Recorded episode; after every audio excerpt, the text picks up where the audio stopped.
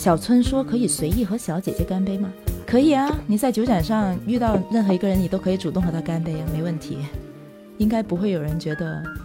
只要你表现出来不是那么猥琐的话，其实应该没有什么问题。对，你只要干杯，你不要多说话就好了。嗯，其实酒展呢，有时候它并不是一个独立的展会，酒展有时候呢，可能只是某一种大型的综合展当中的一部分。然后我觉得接下来那一部分应该才是最重点的内容，就是酒展里面都有什么呢？我们一开始的时候说了，其实不一定是喜欢酒的人才可以去看酒展呢，因为酒展里面有非常丰富的内容。小村说酒展里面最重要的是还有男女，没毛病，真没毛病。嗯，除了这些产品之外，酒展的内容其实还有很多样呢。饮之微醺，知识半熟。大家好，我是大 K。大家好，我是小 K。今天我和小 K 会和大家分享一下关于逛酒展的那些事儿。那么今天我们是在直播间连线录的节目，所以呢，可能等一下会有现场的听众朋友参与到我们的话题中来。我们也非常欢迎大家表达自己的想法，或者是提出一些疑问，甚至是和我们分享一些逛酒展的故事或者攻略啦。嗯，那么酒展是什么呢？顾名思义，肯定就是酒类产品的展览会。那么可能很多的朋友会觉得这种展会只是适合喝酒的人士参加，又或者是经常喝酒的人呢，应该都会知道，而且很热衷于去参加这种展会。那一定啊，就是你没有兴趣的人，你都不会去关注这方面的信息。但其实有很多人习惯喝酒，但是他可能会从来都没有逛过酒展的。而且他可能是不知道有这种活动、嗯、对，我身边就有一些是这样子的。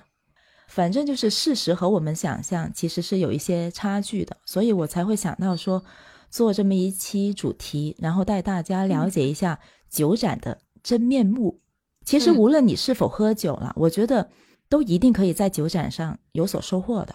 无论是否，如果不喝酒的人去酒展上收获什么？诶，那不一定哦。你不觉得其实酒展的内容有很多吗？就即使你不喝酒的情况下，其实还有其他的一些资讯或者是产品有可能会吸引到不喝酒的人。嗯，可能衍生产品吧，比方说火腿啊之类的。对对对，酒展其实除了酒以外，其实还有其他的一些元素我们是可以发掘得到的。直播间有小耳朵说去占便宜，收东西，打折扣多。嗯，也对，也有这么一方面的可能。嗯，酒展其实有很多不同的分类啦、嗯、就我们其实没有去专门去收集什么样的数据进行分析哈，我们仅仅是想通过分享自己的一些见闻和经验，然后传达一些呃实用的接地气的信息给大家。而且可能我们等一下会更大的篇幅是关于葡萄酒酒展的，因为葡萄酒的世界是酒圈里最复杂，酒的品类和风格最多样化的酒种。那么所以葡萄酒展的内容相对来说也会更加丰富和多样。嗯，小村说可以随意和小姐姐干杯吗？可以啊，你在酒展上遇到任何一个人，你都可以主动和他干杯啊，没问题。应该不会有人觉得，只要你表现出来不是那么猥琐的话，其实应该没有什么问题。对，你只要干杯，你不要多说话就好了。嗯，其实酒展呢，有时候它并不是一个独立的展会。酒展有时候呢，可能只是某一种大型的综合展当中的一部分。你比如糖酒会和食品展，我是没有去过糖酒会这种大展，然后我会去的就是会有，比方说之前是在上海，上海波尔多有个展，然后最近去的是南呃南京有一个叫什么展来着，反正什么葡萄牙啊，好像还有什么西班牙的展。就类似这种，但不会是像是糖酒会，没有糖酒会那么大。哦，其实糖酒会我也只是去过一两次。就现在国内基本上大型的糖酒会主要是两部分嘛，一个是春季的，一个是秋季的。那么春季的糖酒会基本上都会在成都举行，秋季的糖酒会就不一定了。就最初的那届好像是在长沙举行的，我忘了其实。然后今年二零二三年呢，是在深圳举行了一次秋季的糖酒会。那种糖酒会呢，我自己就不是说太建议大家去的。其实就如果只是针对说想要去看酒的情况下，因为那种展会的话非常大，大到你根本没有办法逛完，它的酒会参差不齐，它可能有国家展馆，有酒庄的代表，然后也会有一些大型的经销商，或者是非常小型的经销商也会参展，然后产品就是琳琅满目，多到你没有办法对焦。可能你已经花了很多的时间在这个展馆逛了一圈下来，你会觉得好像也没什么好的产品，因为你可能没有去到那个优质产品的那个区域，实在是太大了。嗯，酒展是分为很多种啦，刚才说是综合展还是专门展，对吗？然后其实也可以从酒类上分，比如像白酒展啊、葡萄酒展啊、烈酒展啊，或者啤酒展啊。那么规模的话，就有像全国的每年一度的，像糖酒会这种，就属于这种类型的，一年一度的。城市酒展，对，城市酒展也有一年一度的，比如深圳的话就有专门，我只是在深圳举行的，我在其他城市都不举行的那种。还有一种酒店展，酒店展的话就规模很小，但是它每年都会有很多，而且是不同主题的展会。还有呃，按照地区分的话，还有国内的展。那么对于我们呃国内的朋友来说，可能境外的展的话，就香港的会去的比较多，然后稍微再远一点的话，可能就新加坡。就大概酒展差不多就这样子分类吧。嗯，是。然后我觉得接下来那一部分应该才是最重点的内容，就是酒展里面都有什么呢？我们一开始的时候说了，其实不一定是喜欢酒的人才可以去看酒展的，因为酒展里面有非常丰富的内容。当然首先酒是最主要的啦，然后还有什么呢？酒的周边，酒的周边就包括像醒酒器啊、酒杯、开瓶器、包装，还有现在我更喜欢的是一些外带的设备，比如呢？比如外带的酒杯套装，或者是外带的那种像冰桶呀。嗯，对，其实我自己没买过啊，但是我会在酒展上看到过很多这种看起来挺有创意的东西，而且还长得挺好看的。你有买过吗？嗯，我就是有那种便携式的酒杯啦，可能就随时带着走。你是一套买回来是吗？一个套装里面有多少个杯子？呃，就两个杯子。只有两个？对对，两个杯子，一个开瓶器。对，是那种 I S O 品酒杯吗？还是大的那种？就波尔多杯吧。哦，那么大个？对，所以我远了我都不会想要去，嗯、我都是到楼下吃饭的时候拎着走。嗯嗯嗯。然后我最喜欢拎着就是我家有有一家特别好吃的。类似于潮汕牛肉火锅店，但是它其实是苍蝇小馆子，但很好吃。就你你能想象，在一个苍蝇小馆子里，我拎着两个红酒杯，对，再带一瓶酒。太招摇了，我觉得。对，然后但是后来那个店员也都认识我，还经常帮我开开气泡酒。然后然后就在那种店，那大家都听砰的一声，我的气泡酒开了，然后举起了红酒杯。还要开气泡酒，真是，这是有那么高调得那么高调啊！嗯，我觉得吃火锅配气泡酒超好。嗯，而且是麻辣火锅。没有啊，潮汕就潮汕牛肉火锅啊。哎，我觉得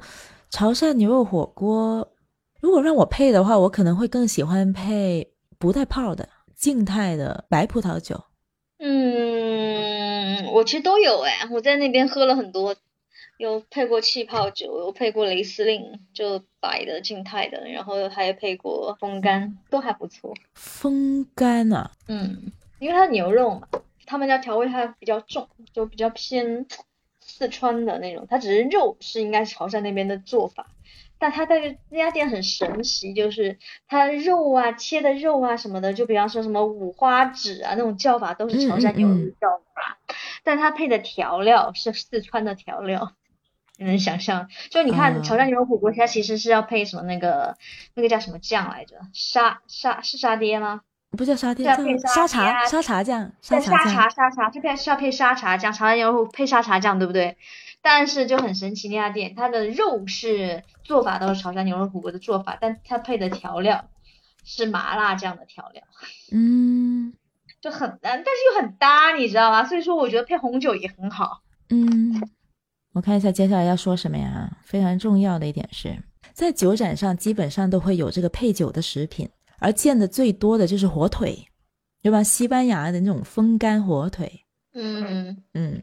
然后我还有见过有芝士 cheese， 还有一些小零食也会有。最多都是就是苏打饼干。苏打饼干那个不算是用来展销的东西了，就小零食啊，就小零食啊。对，所有的酒展都一定会有苏打饼干，好像我好像没有见过有哪个酒展上是是没有的，现在应该全部都有。 对， 对，苏打饼干是为了让我们干净口腔用的，因为你喝了酒之后口腔里面会有葡萄酒的那种味道的残留，如果想要清理口腔就把那种味道去除的话，最好就是嚼那种法棍面包，但是因为法棍面包比较难处理啊，所以就会酒展上使用那种苏打饼干，基本上是奶盐味的。不过当然如果你觉得肚子饿的时候，其实它也还是可以充饥的哈。嗯，我们直播间有小耳朵说有在酒展上见过鱼子酱、鹅肝还有三明治，对吗？三明治我好像没见过，但鱼子酱是有，鹅肝好像也见过，但比较少。见的最多的还是伊比利亚火腿，基本上它是会一个大大的火腿就架在那儿，然后就现场会切片给观众来吃嘛，来品尝嘛。如果喜欢的话也可以就当场就买走一包一包这样。嗯，接下来酒展里面还有什么？还有什么？就只就这些啊，酒啊，火腿啊。小村说酒展里面最重要的是还有男女，没毛病，真没毛病。嗯，除了这些产品之外，酒展的内容其实还有很多样的。我觉得最重要的就是大师班啊，是，而且有一些大师班是很火的，因为大师班的席位很有限嘛，基本上也就是一百个席位之内，特别是一些免费的，免费的大师班的话就会很快被抢空。有一些大师班会邀请世界顶级的葡萄酒讲师来分享葡萄酒知识，或者是带领大家去品鉴葡萄酒的，这一些班的话就非常火热。还有一些大师班就是分享一些比较精品的贵的酒，这种也是会一下子就被抢空的。但是大师班也会有那种收费的，收费的话就看性价比吧，就一般来说呃，一般来说大师班的收费都不会很高啊，我觉得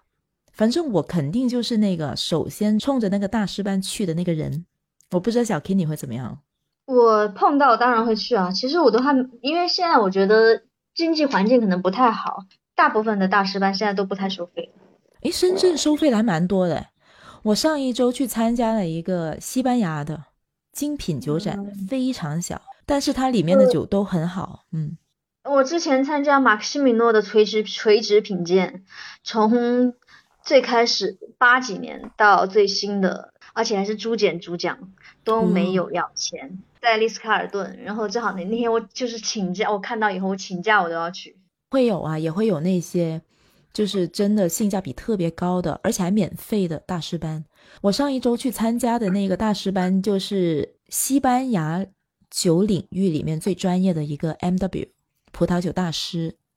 讲的课，将近有两个小时那个大师班。然后最让我觉得那个大师班值是九十九块钱一个人啊。大师班里面就品鉴了八款酒，当中我最爱的那一款我已经分享到群里了，就是那款 P X 甜酒，一九六四年的，好喝到嘞！你还记得我之前跟你喝的那一瓶一九九五年的苏代的贵腐甜酒？嗯，那款已经很好喝了，对不对？对。然后那天在大师班上喝的那款一九六四年的 P X 甜酒，哇、哦，好喝到我用幸福都没有办法来形容。我觉得你一定会很爱的。那个 P X 的甜酒和我们以以往喝过的那些甜酒都不一样，因为它很老了。一九六四年到今年喝的话已经将近六十年的酒了。它就像糖浆一样，而且是那种、呃、怎么形容，就像融化了的巧克力加上一些浓缩咖啡，再加一点焦糖，但是又有足够的酸度去支持它的糖分，就一点都不腻，像那种融化了的棉花糖的那种质感，它好像又粘稠但是又不会黏腻。哇，反正那种感觉太好，而且那个香气我特别喜欢。然后我在酒展上就买了一瓶两百毫升一九三一年的。多少钱？一千一百块钱、哦、两百毫升的 一, 一瓶一瓶，对，两百毫升的一九三一年、嗯、我要回头我要回头问他还有没有，你想要什么年份的，我送一瓶给你。这么好啊，幸福来的这么突然吗？啊 啊, 啊有有什么年份的？我要我出生的那一年，但是你不要在节目里暴露我出生的是哪一年 OK？ 二零零三年呗。嗯，好的，是的，二零零八好不好啊？二零零八今年几岁啊？十六吧，还没成年就喝酒不大好啊。行 OK， 我我去找一下，问一下他看有没有你出生的年份。嗯，好嘞好嘞。那么除了大师班之外呢，还有一种叫做研讨会，不过对于消费者来说基本上都没有什么吸引力了。其实对于我来说，我觉得我也一般不会去参加研讨会，因为研讨会基本上都是同业啊，或者是一些跨行业的那种有商业合作的那种商业交流，要不呢就是去研究一下这整个酒圈的一些生态的维护，探讨怎么样可持续发展，就大概是这种类型的叫研讨会啊。那么还有一个很重要的一个组成部分就是酒类的课程。现在好像无论是大中小型的酒展上，基本上都会看到有酒类教育机构的参展，甚至有一些还会有现场的那种课堂，就大家可以可能现场有十几个位置啊，然后大家就可以现场坐下来，然后就有专业的讲师带着大家品鉴葡萄酒，输出一些干货知识这样子的。有一些比较精品的酒展呢，你像深圳呃，深圳本土有个酒展，他就很喜欢在每一场的酒展里面设置一些互动的节目，比如抽奖啊，还有有一年有一个环节叫做品酒作画，就是你喝了那款酒之后，你可以把你自己觉得跟那瓶酒对应的画面画下来，然后可以贴到墙上去。当年还有我一个读呃 W S E T 四级的一个同学啊，他是喝到一些特别好的酒的时候，他是可以看到画面的，他就会喜欢把这个看到的画面画下来。对，他的那个噱头就是你懂不懂酒没关系，你只要去挑选你自己喜欢的那幅画就可以了，你喜欢哪一幅画你就会喜欢哪一款酒，就每一瓶酒和那幅画是对应的，这个比较好玩我觉得。对，嗯、呃，然后还有一个非常重要的产品，我觉得为什么说不是一定要喜欢喝酒的人才可以去逛酒展呢？因为现在有很多的非酒精饮品的参加。非酒精饮品的参加我不太清楚什么意思。就现在有很多非酒精类饮品的参展，就它的产品是不含有酒精的，其实也就是为了满足那部分不喝酒的人士的需求。嗯，包括我们之前说过的脱醇葡萄酒也是其中的一种产品。其实酒展有那么多，我们应该怎么去选择去参加什么样的酒展呢？我觉得如果是新手的话，当然是有的参加都去参加，就你你你都不了解，你肯定是要全部都去参加一遍，你才知道自己喜欢什么嘛，对不对？就对我来说，我就是这样，反正酒展都是免费的，那你那你就抱着一个喝酒的心态去啊。嗯，就还蛮喜欢去酒展的，然后我还去过，对。你刚刚说要钱的酒展，我之前去过一个九十九块钱的做橙酒的酒展，橙酒，哦、橙酒是吧？橙色的橙，嗯，对。但我好不爱橙酒，就是那天展览的所有的酒都很难喝，不大。就是他一家，就是一家酒吧，然后承接的可能就两三个供应商吧，带了他们那些橙酒过来，我就没有喝到好喝的酒。我感觉橙酒它会有点像自然酒，都臭臭的。啊，对对对，我也不喜欢橙酒，我不大喜欢那种酒的风格。对，就是它现在分类分到越细嘛，它就是会有受众可能更明确一点。不过我确实好像没有参加过那么小那么小范围的那种酒展，不过是有的，一定是有，但我好像是没参加过。通常那种酒展会会非常非常小，就只有一个很小的厅，对吧？参展的商家的数量都很少，对啊，就很少啊，就是其实就是一个展厅，然后可能有个二二三十款酒吧。我觉得无论是新手也好，或者是对于一个已经有一点点经验的爱好者也好啦，酒展呢我们可以这么去分吧，我觉得可以是精品展对应通展，就所谓的精品展就是小一点的，规模小一点，就是你逛起来没那么累，你可能 逛, 逛个一天就能全部逛完。但是通展呢，就是我们刚才一开始的时候说的那种大型的，比如糖酒会啊，什么食品展里面的那种，那种叫通展，非常大，那个产品就太多了，你很难去做筛选。所以我会更建议大家去逛精品的酒展。第二种分类呢，就是酒店展对应那种大型的展，就虽然都是专题展啊，就全部都是酒的，比如都是葡萄酒展，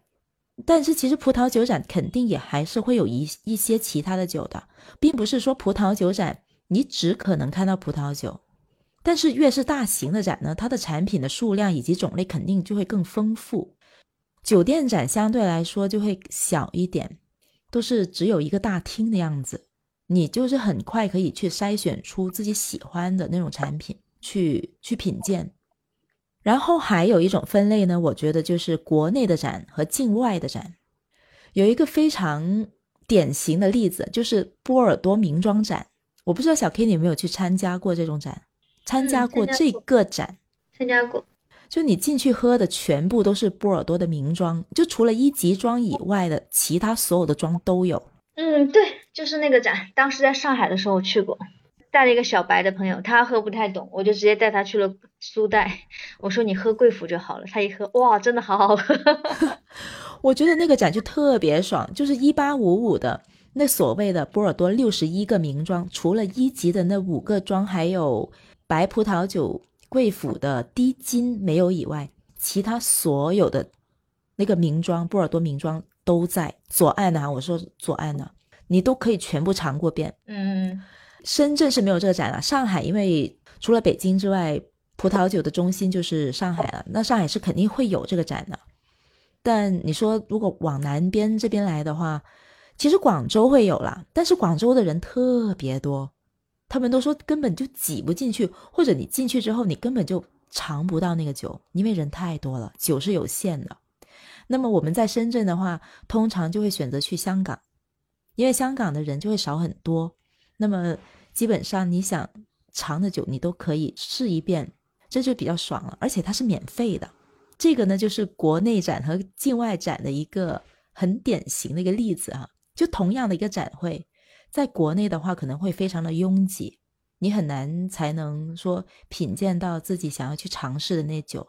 但是如果你去到香港，甚至可能有条件的话还可以去到新加坡，而且我自己会很喜欢去香港参加他们的那个美酒展，就香港不是一年一度会有个美酒展嘛，也是非常的精品。而且我发现香港的酒展其实有很多的酒商有可能会只是去到香港参展，但他不会到国内来参啊。有一些国际的大展啊，比如像 Vin Expo、ProWine 这些的话，它是国际性的酒展，它会在新加坡啊、香港啊、全球各个呃那种大的城市举行的。现在在国内的话，基本上都是在上海举办的多。那如果可能在南边的沿海城市的话，可能就会更建议去香港了。那关于怎么选择酒展去参加的话，我就大概分了刚才的那三种对比的选择。最好就是选择精品展、酒店展，当然有条件的话我会建议大家去参加境外的酒展。那么接下来呢，我们呃可以跟大家分享一下一些逛酒展的攻略。小 K 你有没有什么攻略啊？嗯，我之前有个朋友他特别可爱，他就是之前去那个波尔多名庄展的时候，那他们之前公众号上不是会把就是这到底有哪些酒庄什么酒会参展嘛，他会列出来、嗯，然后他事先会做好功课，用 W S 查做一个排列组合，就是哪一些酒最贵。哎，我觉得这个方法真的挺好的，其实我自己也非常建议这么做，就是你去逛酒展之前你先了解一下那个酒展的内容，然后你要明确一下自己观展的目标， 对， 对，你就非常直接明确。就直接，我当时就拿着他做过的功课，就直接就是带着我的那个不懂酒的好朋友，就就就就一个一个去，但是他后来其实也喝不完，喝到最后我也喝不下了。反正我也是很建议这么做，就效率很高。而且呢，就是有一些酒展呢，他会开一些比较稀罕的酒，比如你像勃艮第，勃艮第现在在国内的参展商相对来说数量还是很少的，那么有一些比较有实力的展商呢，就会把一些比较贵的勃艮第的酒，比如一级园，甚至有时候还会开特级园的酒让大家去品鉴。这种时候这种酒就一定是要去抢的，而且它会规定时间，就它会在那个酒展的宣传页上面会写着几点钟会开什么酒，就你记住那个时间之后呢，你就一定要在那个时间准时，甚至要更早的去到那个展台位置等着，它一开的时候你就拿杯子去，这样子才可以尝品尝得到。基本上来说一个酒展就三天时间嘛，通常来说那样的酒只会三天之内只开一瓶，那你错过了也就错过了，你就喝不到了。所以你朋友的那个攻略是非常有用的。是的。然后预先了解酒展内容呢，我还会去看大师班，我通常都会去把大师班哪一哪一些大师班的内容我是感兴趣的，我就会把它勾选出来。因为大师班会有冲突嘛，它同一个时间，那这个时候你就需要先做好功课，然后去做一个取舍，究竟我自己更喜欢去参加哪一个大师班。因为大师班的位置是需要抢的嘛，你参加了一个你就没有办法去参加第二个。那假设说实在是没有来得及去做这个事前的预习功课啊，没有做筛选的情况下，那么我就比较建议去到酒展的时候呢，首先就去搜寻那个酒展有没有产区联盟的展区，比如像南法，南法就是一个产区联盟，就整个产区它是把那个产区里面的酒庄啊或者经销商都聚集在一起，都是在一个区域内，对，陈列他们的产品。因为我觉得产区联盟展呢，呃，可以在一个范围内去品尝一个产区的葡萄酒，去感受那个产区的风土。接下来呢，就是去找酒庄代表，酒庄代表给到我们的就是一个酒庄内的所有的产品的展示，那我们就可以喝到同一块土地上面种植的不同的葡萄品种出来的风味是怎样的。那么这里可能会涉及到一个叫做垂直品鉴和横向品鉴的这样的一个概念啊。垂直品鉴的话，就是同一个酒款不同的年份品鉴下来，就是像众生它的产品其实是一致的，或者是一个酒庄，然后它可能不同的年份。像我这上次去那个 Maximino 就是智利十八罗汉，它就是垂直品鉴，它就是从一九就是从最开始的时候有这款酒，然后到近些年，就是它每一个年份它其实会让你去，会告诉你他们这个品酒师是因为是怎么样会改变他的这个做法，然后达到了一个什么效果，然后会会跟你具体讲这些，或者风土上会出现什么什么改变，然后所以这款酒可能会跟之前又有什么反差。嗯，对。那横向的可能就是我就是可能我一个年份，但是我可能是不同的区域或者是不同的酒庄，那我这个酒会有什么差异。我觉得在产区联盟展和酒庄代表的那种展位上做横向品鉴或者是垂直品鉴都是比较直接的，而且更容易一些。因为通常来说你像在同一个产区之内，比如都是南法的酒啦，那我可能就是同一个年份，比如他来参展的这些酒可能大多数都是同一个年份的，而且同一个产区之内它的葡萄品种都是比较接近的嘛。那同一个年份之下同样的葡萄品种，它在不同的酒庄出来的产品可能就会有风味的不同，这个叫横向品鉴。那么如果是酒庄代表的那种的话，你可以尝试一下垂直品鉴，就是同一款酒不同的年份，那你就可以感觉得到哦，它在不同的年份之下，因为受到气候的影响，那么不同年份生产出来的同样的酒款风味又又会有什么样的不同。所以我觉得对于正在学习葡萄酒的爱好者来说，这个产区联盟、展区以及酒庄代表都是特别有价值的，我觉得。那么接下来才是那种知名的进口商和大型的经销商的展位。因为一般来说，知名的进口商和大型的经销商，他们都会经营那些特别有名的国际大品牌的酒，还有一些就是性价比比较高的那种口粮酒，能够比较容易找得到。最后的就是值得关注的点会比较少的，就是那种小型的经销商。通常来说，小型经销商的产品就会很杂很多，就可能很便宜的酒也有，然后稍微贵一点的也有，然后很多不同的产区都会给你弄一些，但是你又说不出它展示出来的酒有什么代表性。所以我就觉得这部分展商的话可以呃忽略掉，特别是在一些规模特别大的那种酒展上，这是我个人的建议了。小 K 有没有什么补充？没有了。那么其实我们刚才说了那么多，大家应该会觉得在酒展上不单只是说我可以去品尝到不同的酒那么简单，对不对？其实我们可以去获取到很多专业知识的，因为有大师班，呃，甚至是有一些现场的小型的知识课堂，对吧？然后有一些精品的酒展，我们可以有很多种不同风格的体验，比如一些互互动的小游戏啊，各种主办方他设计的一些比较新颖的环节。其实每一个酒展都会有不同的设计，所以我们参加的越多的话，就会有更多的体验。还有就是有一些特别精品的酒展的话，是很值得大家去的。即使你自己不喝酒的话，我觉得也可以带上一些你觉得比较重要的又喜欢酒的，无论是客户也好朋友也好啦，就可以带他去。比如刚才我们提到的那个波尔多的名庄展，因为很多人都说想要去喝波尔多的列级名庄嘛，感觉那些酒都特别贵是吗？便宜的就几百块钱一瓶，贵的话几千的都有。那我觉得这个波尔多名庄展就很值得去，而且我觉得即使你自己不喝酒的话，也可以确实带上你就感兴趣的朋友或者客户去品尝一下，我觉得这个价值是 OK 的。即使你自己不喝酒的话，我觉得去参加酒展的话，也是可以有更多的见识咯。那也可以在酒桌上或者饭桌上有更多的谈资。最后就是可以在酒展上结交到一些新朋友，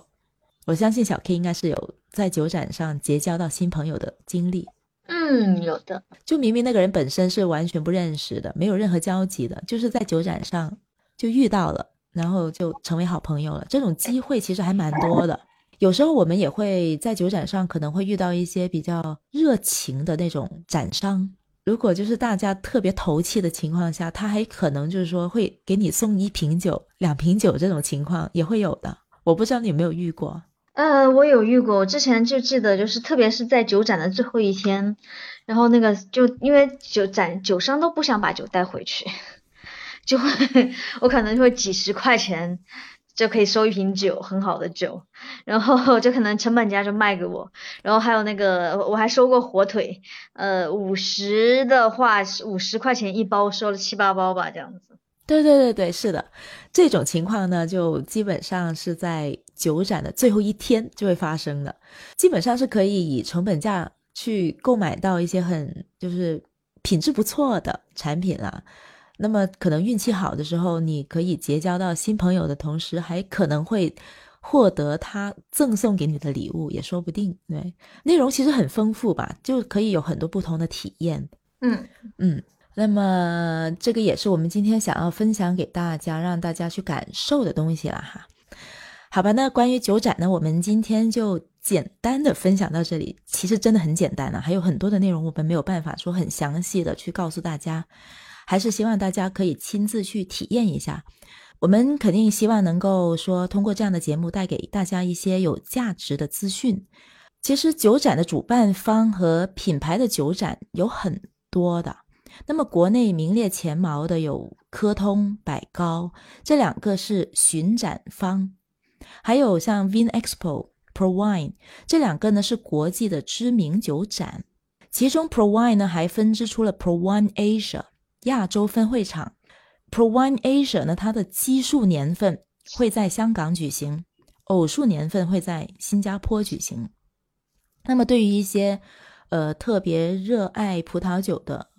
酒友来说，可能真的会选择说奇偶数年都去参加的，因为这个国际知名酒展确实体验感会特别棒啊。呃，反正对于这些名字呢，大家也未必说需要记得很清楚。我觉得如果对酒展感兴趣的话呢，只要去留意相关的资讯，知道什么时候在什么地方有酒展举行，然后在这些资讯里大致了解一下酒展的规模，还有参展的内容，就大概能够判断出呃，这个酒展是不是自己想要参加的。呃，那么关于发布这些资讯的公众号啊，还有网络渠道，其实也是有很多很多的，我们在这里就不好一一列举了。如果大家觉得这个信息量太大，想要简单一点的话，其实也可以加入我们的微信群，只要有优质的资讯的话，我们都会分享到群里。呃，那么群内的小伙伴们同城的话，其实也是可以做一个线下的交流学习，就比较方便。那么如果大家对我们这一期的节目有什么疑问，或者有什么想要分享的内容呃，或者意见的话，也欢迎大家在评论区里留言给我们，我们可以有更多的交流和互动。那么谢谢大家的陪伴和收听啊，我们这一期节目就到这里啦，我们下周再会，拜拜拜拜。